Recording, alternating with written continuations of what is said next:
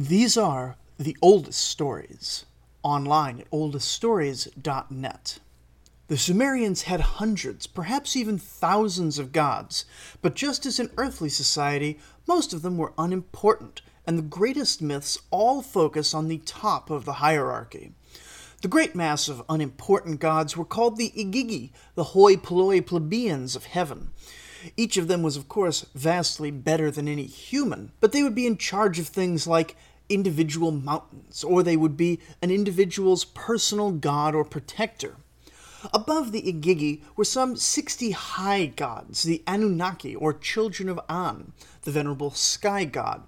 And among those 60 are about seven who are considered the highest and do the most of the stories, including figures we have already met frequently in the show, like Ishtar, goddess of love and war, Ea, god of wisdom and water, and the focus of today's story, Enlil, lord of wind and king of the gods. Now, Enlil's position has been a little bit vague in previous episodes because it was rather confusing to me just who was at the top of the Sumerian pantheon. And after some more intensive research, it turns out that the answer is simple and complex at the same time. The complex answer is that primacy among the gods shifted from place to place and from time to time, each city having its own principal deity, and indeed each person having their own personal god that they would usually communicate with, though only the most important humans would be taking the high gods as personal gods. The simple answer, however, is that while the most important or principal god would change frequently, there was, during the Sumerian period, only one king of the gods, Enlil. Though to add a further wrinkle, he took that kingship from his father An during the early Sumerian period and would later be usurped in turn by the Babylonian god Marduk with the end of the Sumerian civilization. Enlil's city, too, seems to have had a special place in Sumer. Nippur was situated in the middle of Mesopotamia, along the Euphrates River and about halfway between modern Baghdad and the Persian Gulf. Cuneiform signs, like modern Japanese, can carry different readings for the same sign, and the town and god were so closely tied together that the sign for the two is the same, and the reading changes depending on context. Nippur was a major city, the equal of Lagash, Uruk, Ur, Kish, and the others we've discussed. But unlike them, it never held hegemony over the region. Rather, in the tradition, whichever city was able to establish itself over Nippur would be recognized generally as ruling all of southern Mesopotamia.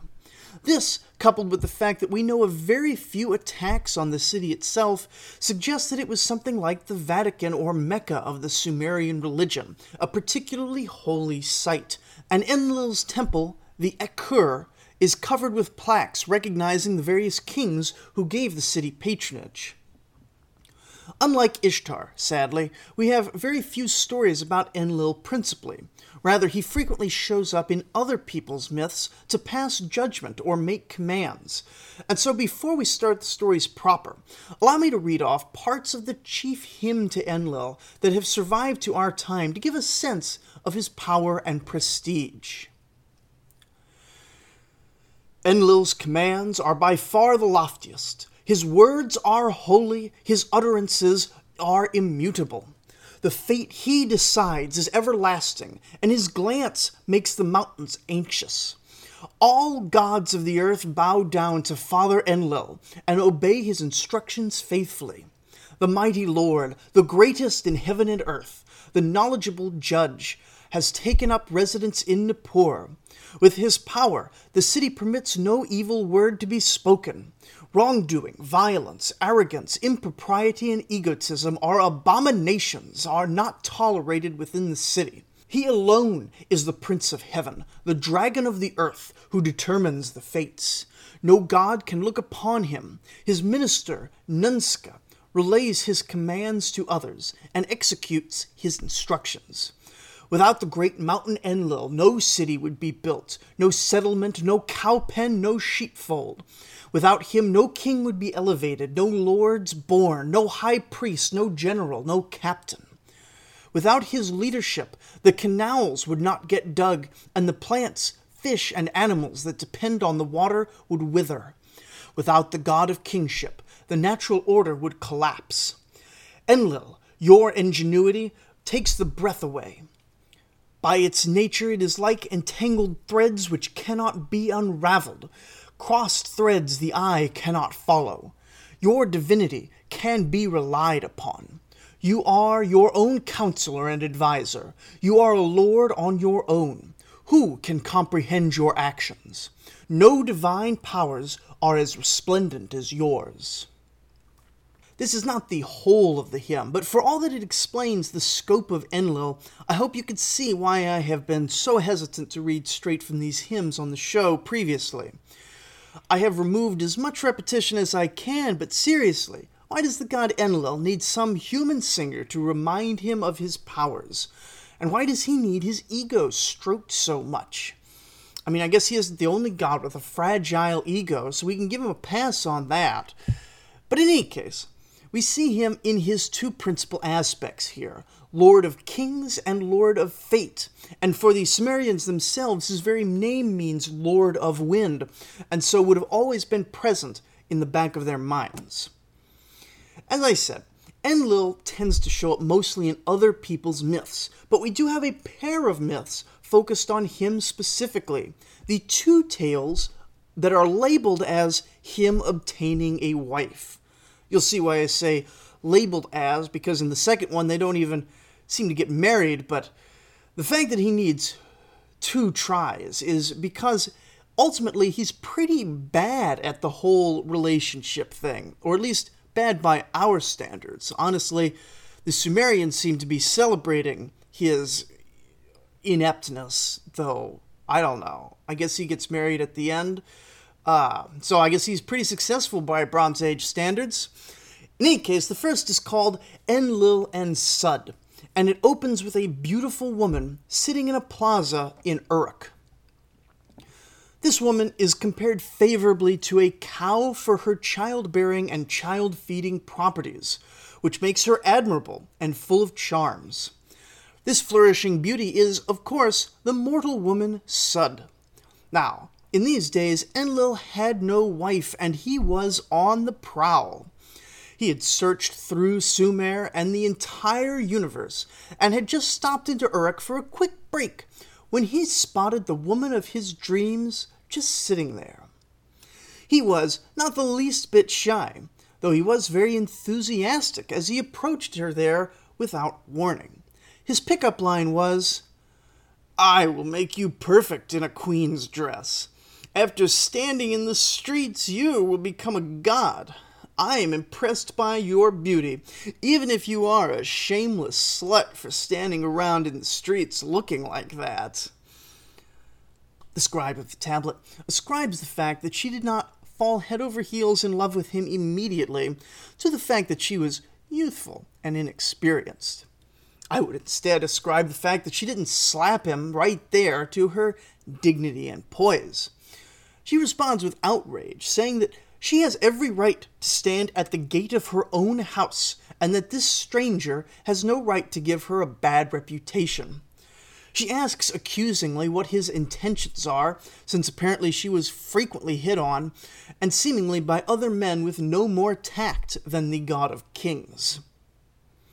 Enlil steps closer to her, completely misreading the situation, saying I just want to talk with you about becoming my wife.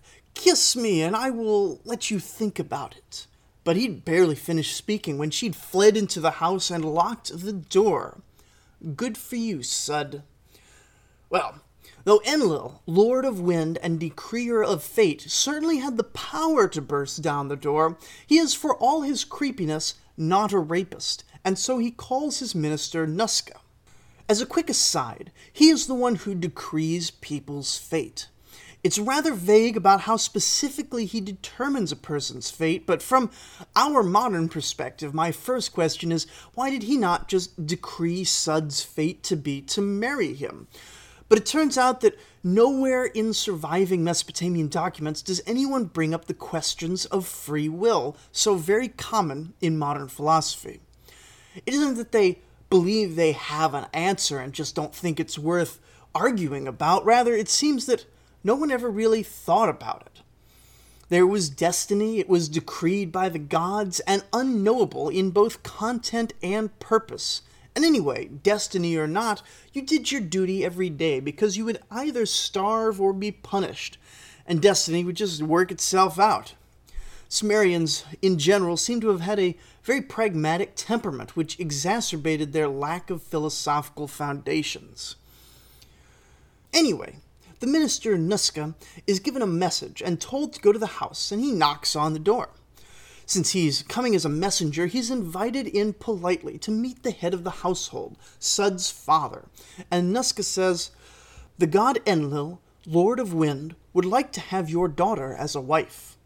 Give your consent. I will offer many presents in my name, and offer presents to your daughter, like this jewelry I've brought with me as an example. Your daughter will become Ninlil, Lady of the Wind, sharing in Enlil's divine power. And for you, I will make you and your city of Uruk rule over all the people of Sumer. Sud's father bowed his head greedily, saying, oh, sacred minister, let your God know that I'm always his humble slave. After all, who could reject all the gifts you're giving me? I will inform my daughter that she is being sent off for marriage. By bringing me these gifts, the insult is just wiped away. And he went and woke up his daughter and instructed her to say polite praise to the minister and to accept the marriage. And she did as ordered. Well, Enlil was thrilled by her father's acceptance and threw a huge wedding feast with all sorts of delightful foods. Every sort of animal, fruit, and dairy product was cooked up, and gold and gems were brought from all corners of the land. With the wedding, Sud became the goddess Ninlil, or Lady of the Wind, and she was also given command over the growing of grain and digging of canals. And there the story ends. Now, been reading a lot of academic study of Sumerian myths recently. Uh, I've been doing, in fact, a fair bit of study for this show and learned quite a lot since starting this project. But the professor asserts that while the Sumerians wrote literature, the idea of literary climax simply hadn't been invented yet. And the more I think about it, the more it seems right. I've been trying to impose normal literary conventions in these stories as I go through it, but so often they just sort of peter out like this one, where the action's all front loaded and the whole ending just sort of trails off. It is interesting to think that narrative structure was something that had to be invented, and that there are a thousand years of literary works that predate even the most basic of structures. But the lack of climax is not the only interesting thing about that story. Also, of note is that it isn't the only story of Enlil getting married. In fact, it probably isn't even the principal one. For the Sumerians, the point of that entire story I just told you is almost certainly just the one line in the middle, where Sud's father, a man of Uruk, is promised supremacy over all the land, a sort of mandate of heaven for the periods where Uruk was dominant over Sumer. The other story takes place in Nippur, Enlil's holy city, and features a similar opening, but a vastly less ethical plot. It is, however, a more developed story in its form, opening the story with a setting of the scene to explain to us where the events are about to happen, and having a bit more structure than the last. There was a city, the one we live in, Nippur, opens the tale, before naming the rivers and locations and distances between them. Enlil was one of its young men, and Ninlil was one of its young women. Nunbar Shigunu was one of its wise old women. A good start. The girl Ninlil is heading outside when her mother, Nunbar Shigunu, stops her, saying, oh, Don't go out to the river to bathe. Don't even walk along the riverbank. Lord Enlil watches that river. He determines destiny, and his power is unbeatable. And if he sees you, then straight away he's going to want to kiss you, and he is going to want to put a baby in you, and then he will leave you. But Ninlil wanted to bathe in the river, and trusted in the goodness of the people and the gods that no one would take advantage of her while naked and vulnerable. But while she was bathing, she looked back, and all of a sudden there was Enlil watching her, getting closer. When he got close, he said, I want to sleep with you. But she didn't let him. Another great pickup line. Then he said, I want to kiss you. But she still didn't let him. I'm too young, my lord. I don't know anything about intercourse, and my reproductive organs are still immature. And frankly, if she's too young to get married by Sumerian standards, then we are well into Prince Andrew territory here by our standards. Since his creepy pickup lines had failed again, he again calls his minister Nuska to assist. Nuska, he says, do you think anyone has slept with a maiden as young and lovely as this one in all of history? Fetch my boat. And Nuska holds his tongue, presumably because no, he doesn't think anyone has slept with quite so young a child before. But he obediently gets the boat for the child predator god. And Enlil hops in the boat. He is so excited, and he repeatedly exclaims his excitement that he's actually going to have intercourse with the youthful object of his desire, saying it over and over again to the hopefully embarrassed Nuska. They then come across the spot in the river where Ninlil is still bathing, having apparently decided that she was safe when the creeper left. And as the boat speeds past, he plucks her out of the water, throws her on the floor of the boat, violates the child, makes her pregnant with the god Suen, and leaves. After that, Enlil is walking around downtown Nippur, strutting like he owned the place, which he did, and generally feeling like he was on top of the world. When, quite by surprise, the 50 Anunnaki, the high gods, including all seven of the great gods, excluding Enlil himself, obviously, surrounded the Lord of Wind and charged him with the high crime of rape. yeah, it was pretty great, says the King of Gods, but the other gods are not impressed by his defilement and banish him from his own blessed city, where no crime or impurity can be tolerated. Faced with the combined might of all the other gods, he's forced to comply with the law and leaves Nippur. And Ninlil chases after him. Now understand her situation here a bit. Rape is bad for sure, but in ancient Sumer, her life has been so ruined that it's really hard to understand. You see, a woman only really had three stations in life daughter, wife, or widow, and Ninlil has been ruined for a decent marriage. And the same cultural disgust for non virgin brides that permeated the culture probably also filled her own heart burying her in guilt, shame, and self loathing on top of the normal pain of being victimized. She has basically no good options here except to pursue Enlil.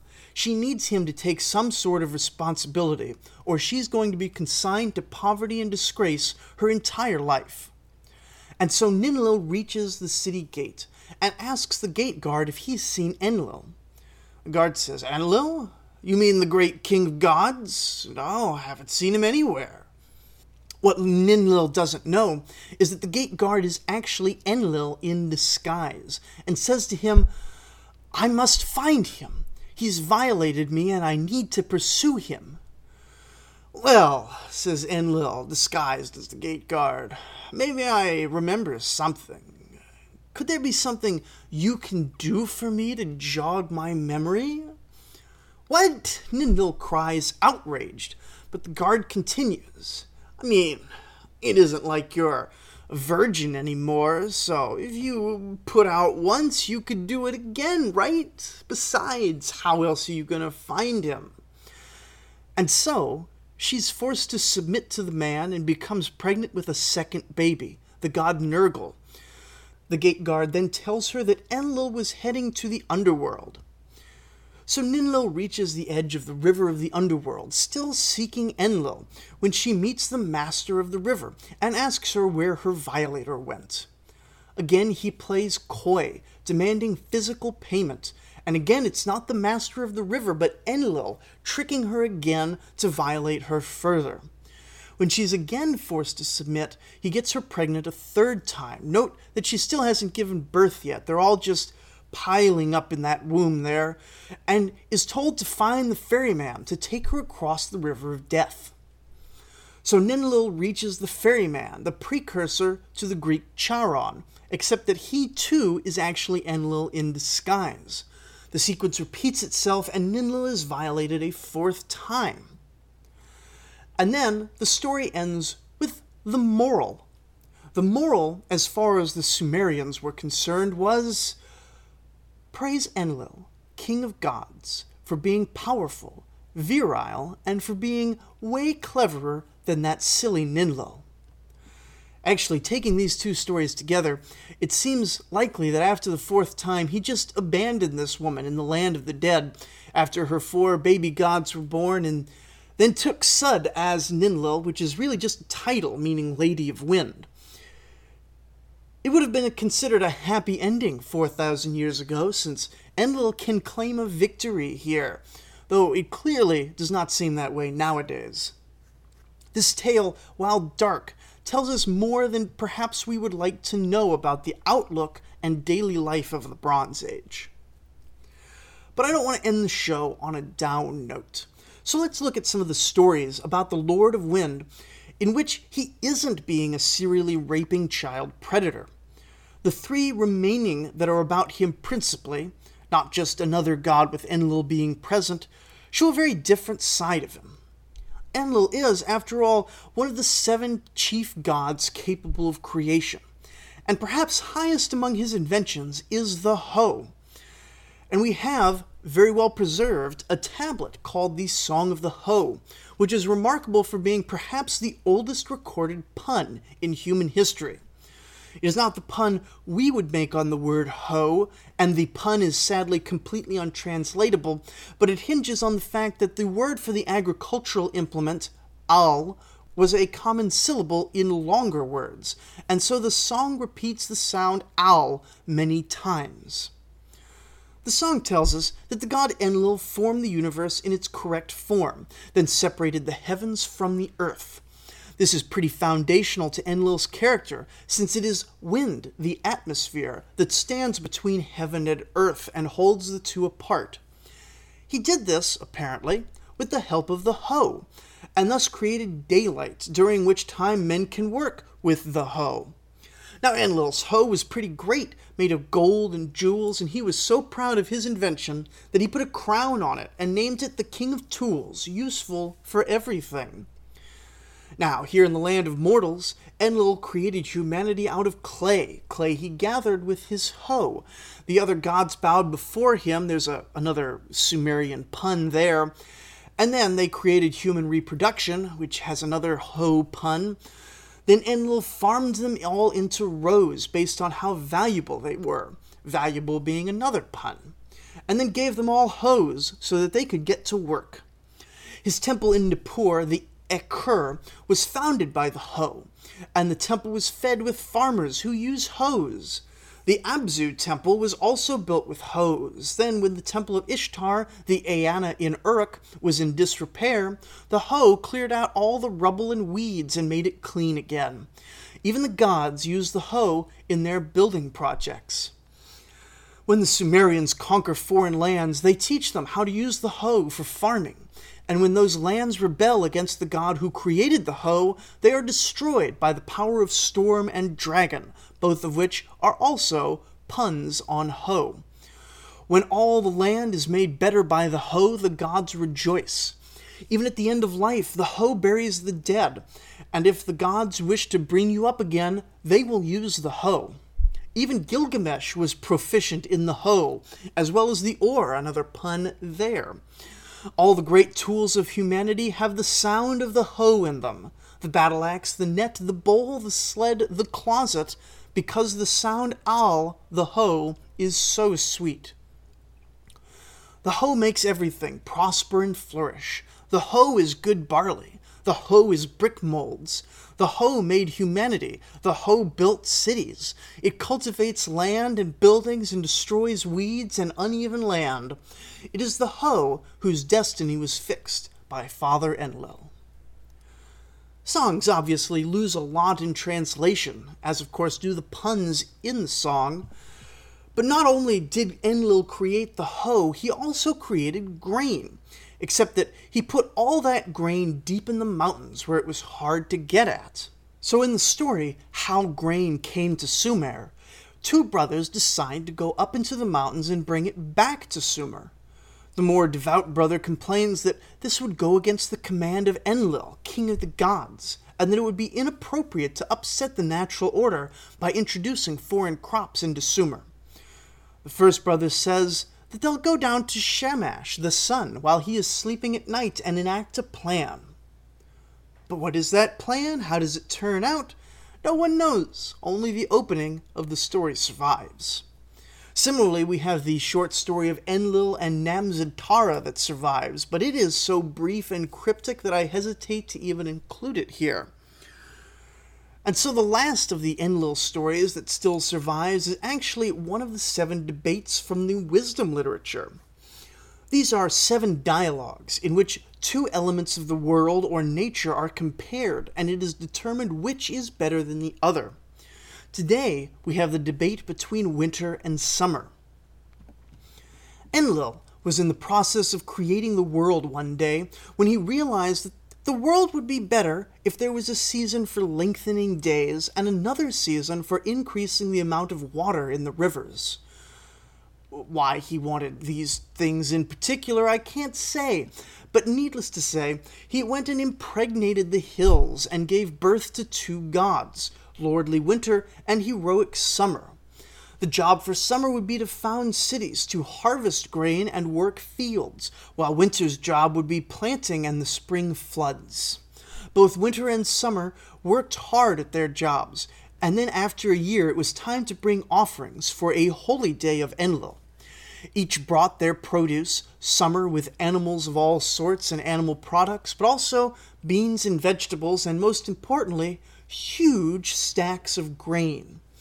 Winter arrived with all manner of quartz, gold, and silver, fine woods and dried fruits, an assortment of winter crops and wild game. And when the two were setting up their tables, Winter felt the ache of his arms from the work of planting and watering and plowing, and he just couldn't continue. Instead, he snapped at Summer, saying, You need to quit looking so smug. You may get to harvest the grain, but don't act like you had to do all the hard work. How much of my toil is sitting there in your section? Winter continued to taunt Summer rudely. Summer, the great hero, searched for rude insults himself, and he was confident. Like a great bull eating rich grass, he raised his head. Winter, you may stay with the oxen, but you should not launch such insults against someone as active as me. For all you work tilling the land, you never spend time at the temples or caring for the house. The scribes abandon their scribing for the fields in your time, and no one plucks rushes for the beds. My power is so great that my term is seven months of the year, while you only need toil for five. And tirelessly I place abundance in the fields. I pile up fish in the waters and still have time to repair fences around the fields. Your insults simply are not becoming of you. Summer, you are like the bragging field worker who doesn't yet know the size of the field. You boast about how my efforts fill your granaries. Though you've gathered all things in the land and filled the storehouses, in all my strength I am their owner. When you put the plow into the barn, you get to sit with plenty of food and drink, with the choicest goods in the land, and you can prepare the finest offerings for the gods, but it is I who made all that. And more, I safeguard the people from the oppressive heat of summer and sweeten the beer with cold water. Ah, but winter, you make the people's teeth chatter as they dash from warm fire to warm fire, never comfortable. And when the day is half done, already the streets are empty, and the servants sit by the oven until sunset, neglecting the housework. Those who work in winter are hasty, and don't plow the furrows straight and drop the seeds too shallow to get eaten by birds. The laborer in winter is made slow and lame by you. The two gods planted their legs and stared each other down like great bulls about to charge. Winter looked up and gave praise to Enlil, who was still watching, saying that because of him, the granaries were filled, while Summer is boastful but lazy. Summer then calls to Enlil, praising the god as well, and Enlil looks down at the two of them. The Lord of Wind says, Winter is the controller of the life giving waters of the lands, the farmer of the gods who produces everything. Summer, how can you compare yourself to Winter? And within Enlil's verdict given, it is written into the fabric of the universe. Summer gives submission to Winter on Enlil's orders, and the universe is back in harmony. The Sumerians were great arguers, and these disputations form one backbone of Sumerian philosophy, and so great stock is placed in written laws and authoritative judgments. Taking this role as chief among the gods is usually the most important aspect of Enlil, above and beyond his lordship of the wind, his creative power, and his creepy relationships, although it can seem minor when looking at it as we do from the window of myths and legends rather than the actual cult practices of 4,000 years ago. In any case, next week we're going to continue on our look at the great gods but this time with someone a little more conventionally exciting.